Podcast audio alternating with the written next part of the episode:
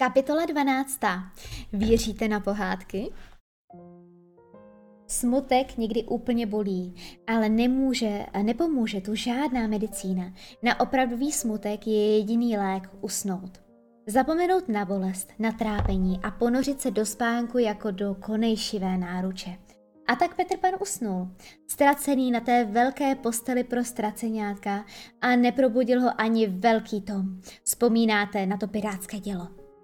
Ležel napříč postele, jedna ruka mu vysela přes pelest, oči měl zavřené, ale na rtech se mu pořád hrál ten lehký, trochu výsměšný a hodně sebevědomý úsměv.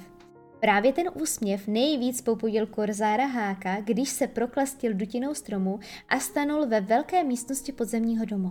Svého největšího nepřítele měl teď před sebou, mohl ho klidně propíchnout svým hákem, mohl ho rozsekat na kusy mačetou, ale to by bylo příliš snadné. A příliš rychle. Hák potřeboval, aby ten pišný mládeneček se dlouho trápil, aby trpěl, aby naříkal a prosil o milost. A tak hned v seznamu svých ničemností našel ten správný plán. Nevím, jestli jste si všimli, že Hák nosil na prostředníku nové, nové levé ruky ohromný prsten. Nebyl to obyčejný prsten, byla to schránka pro smrtící jed. Korzár si rád s tím prstenem hrál, ale ještě nikdy ho neotevřel. Až teď přišla ta pravá příležitost. Na nočním stolku vedle postele stál kalíšek bezinkové šťávy.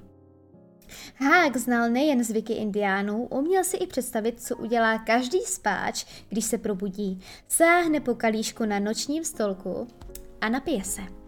A tak potichu přešel až k posteli, otevřel víčko svého prstenu a do kalíšku s bezinkovou šťávou nasypal bílý smrtelný jed. Věděl, že jed působí dlouho a už se těšil, jak se přijme, uh, přijme za pár hodin podívat, jak se přijde, pardon, za pár hodin podívat na svou oběť, zlomenou strašlivými bolestmi. A s touhle představou a s ničemným úsměvem na tváři Petra Pana opustil a vracel se na loď. Vracel se do Kidovy zátoky ke svému krysímu korábu, který měl krvavou barvu na boku, napsáno Veselej růža. Zdálo se, že osud všech našich hrdinů je černý a neodvratný, jedině bílá drátenička pirátům unikla a přitom u všeho byla a všechno viděla. Jako zářící chomáček polotovala nad planinou v nočním dně. Když piráti bojovali s překvapenými indiány, nikdo se jí v té vřavě nevšiml. Drátanička viděla, jak piráti svázali chlapce jako bezmocná kůzlata, jak si je hodili na záda a vlekli je ke své lodi. Viděla i Wendy, kterou před sebou hrubě postrkoval černý můra. Chlapců jí bylo líto, ale na Wendy měla pivku od první chvíle, to každý ví. A tak jí to přála. Nechtěla se z jejího neštěstí radovat, ale nešlo to. Najednou to vůbec nešlo. A proč? Prostě z ničeho nic zmizel ten čas, kdy byla skrz na skrz zlá.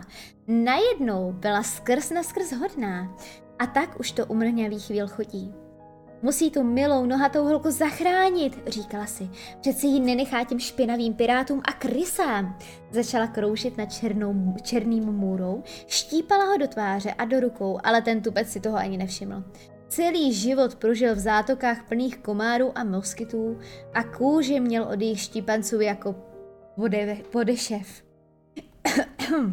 Vůbec nic necítil.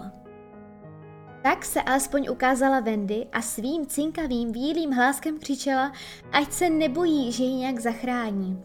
Jenže Wendy bílý řeči nerozuměla a hlavně, i kdyby rozuměla, po tolika špatných zkušenostech by dráteničce stejně nevěřila ani slovo.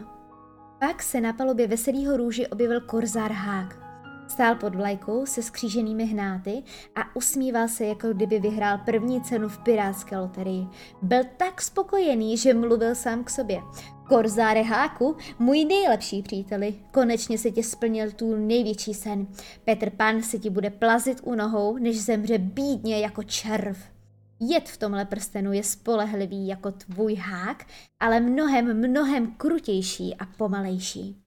Tohle si kapitán Pirátů říkával sám k sobě a točil přitom prstenem na prostředníku levá ruky. Navíc už drátenička nečekala. Slyšela všechno, ale co si domyslela. Největší nebezpečí teď hrozí Petrovi. Honem, honem, musí se vrátit, musí ho varovat. Nad ostrovem už svítilo slunce, ale Petr pan pořád ještě spal. Drátenička vletěla do podzemního domu jako šíp a hrozně se vylekala. Petře, Petře, volala, probuď se. Konečně otevřel oči. Co se děje, dráteničko, proč tak křičíš? Drátenička mu sedla na prsa, celá se chvěla a její světýlko blikalo po stropě. Ukaž jazyk, nejsi otrávený, přestaň, ohnal se po ní Petr. Co blázníš a kolik je vůbec hodin? Už aspoň deset, tedy podle krokodýla, řekla drátenička. Všechno si prospal, byl tu hák. Hák? Rozesmál se Petr, jak by se sem dostal? To nevím, odpověděla drátenička, ale byl tady. Cítím tu jeho protivnou voňavku. Asi jsme si neřekli, že ten krutěl směl nejenom zálibu v honosném oblékání, on se dokonce i vonil. Petr se posadil a najednou zvážnil. Máš pravdu, řekl, taky to teď cítím. A byl už úplně zhůru a jak vždycky po probuzení sáhl po kalíšku bez, s bezinkovou šťávou. Nepí to, vykřikla drátenička a chňapla mu po ruce. Proč? Ta šťáva je určitě otrávená. Hned na to drátenička skočila ke kalíšku a trochu se napila. A pak se chytla za brýško a zavrávovrala. Několikrát červeně zablikala. Bylo to jako volání o pomoc. Tak vidíš, zacinkala tenoučkým hláskem, měla jsem pravdu. Proč si to udělala? Proč si to vypila? naříkal Petr a pak se zarazil. Abys mě zachránila? Ano, ale proč? Petrovi si začaly koulet z očí slzy, protože si hloupý osel. Osmála se malá víla a namočila do té největší slzy prstík. To je víc než pusa, špitla. Její světýlko bledlo a pohasínalo, ještě něco zašeptala, ale už jí nebylo rozumět. Petr se k ní naklos, naklonil a prosil, neumírej, něco ti přece musí zachránit. A drátenička naposledy zacink. Jedině děti, kdyby děti věřily na pohádky. Petr vyběhl na planinu, tam se rozkročil a zavolal do všech stran. Děti, věříte na pohádky? Zavolal tak silně a naléhavě, že slunce na tu chvíli uhaslo. Na obloze se zakmitaly hvězdičky a nakoukly do oken a do všech posílek a do všech domů, kde byly děti. Věříte na pohádky? Zašeptaly hvězdy na obloze. A jestli věříte, tak nevolejte ano, protože malá víla drátenička nezná všechny řeči světla. Jestli věříte na pohádky, tak zatleskejte. To volání slyšeli všechny děti na celém světě. Hodně dětí zatleskalo, někteří nad tím jenom mávli rukou a pár darebných dětí udělalo na hvězdy dlouhý nos, ale když zdaleka netleskaly všechny děti, hvězdy roztáhly se jako sněhové vločky a drátenička otevřela oči. Jed přestal působit. Už je mi dobře, řekla. A už nikdy nebudu protivná. Ale di, já tě mám rád, i když jsi protivná, usmál se Petr pán a pohladil jí. A já tě nikdy neopustím, zašeptala drátenička. A pak se rozpomněla, co hrozí ztraceňátkům a té milé nohaté holce.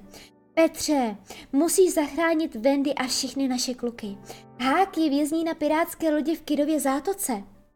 A co bude s tebou? Straschoval se Petr. Já si teď trochu odpočinu, zacinkala drátenička. Uložila se do sítě ve své malé komůrce zavěšené pod stropem. Byla to opravdová výlí komnata z korálků, perel a krajek a dráteničce to v ní moc slušelo. Petr běžel tiše a rychle, jak se to naučil od Lilie Tigrovité do Kidovy zátoky. Po chvíli si všiml, že ho někdo pronásleduje. Někdo se za ním plazil vysokou trávou a nízkým porostem. Byl to krokodýl. Celý ostrov až na jednu výjimku se před ním třásl strachy. Tou výjimkou byl Petr Pan. Krokodýl si snad pamatoval, že právě od něj dostal spolu s rukou hákovy hodinky a byl mu za ten dárek moc vděčný. Jindy by se Petr jen letmo s krokodýlem pozdravil a šel by dál. Ale teď ho něco zarazilo, něco tu nebylo v pořádku. Krokodýl netíkal. Hodinky v jeho břiše se zastavily a to vnuklo Petrovi panovi velkolepý nápad. Umřel, uh, uměl přece hlasy všech pirátů, ptáků, divokých zvířat, uměl napodobit korzára háka a tak. Tik tak, tik tak, tik tak Petr Pan tikal jako hodinky a krokodýl šel za ním věrně i jako pes. Kidova zátoka byla plná dravých ryb a pirátských splašků a když Petr odvážně do té smrduté vody skočil, poznal, že přecenil své síly. Ta ohavná haviť ho odklopila a najednou se rozprchla. Jako něžný podťatý kmen padl totiž do vody krokodýl. Zakroužil kolem Petra a pak ho podplul tak šikovně, že se chlapec ocitl na jeho širokém hřbetě. Krokodýl zamířil k pirátské lodi a Petr se na něm vezl jako na kajaku, který si indiáni vydlabávali z kmene stromu.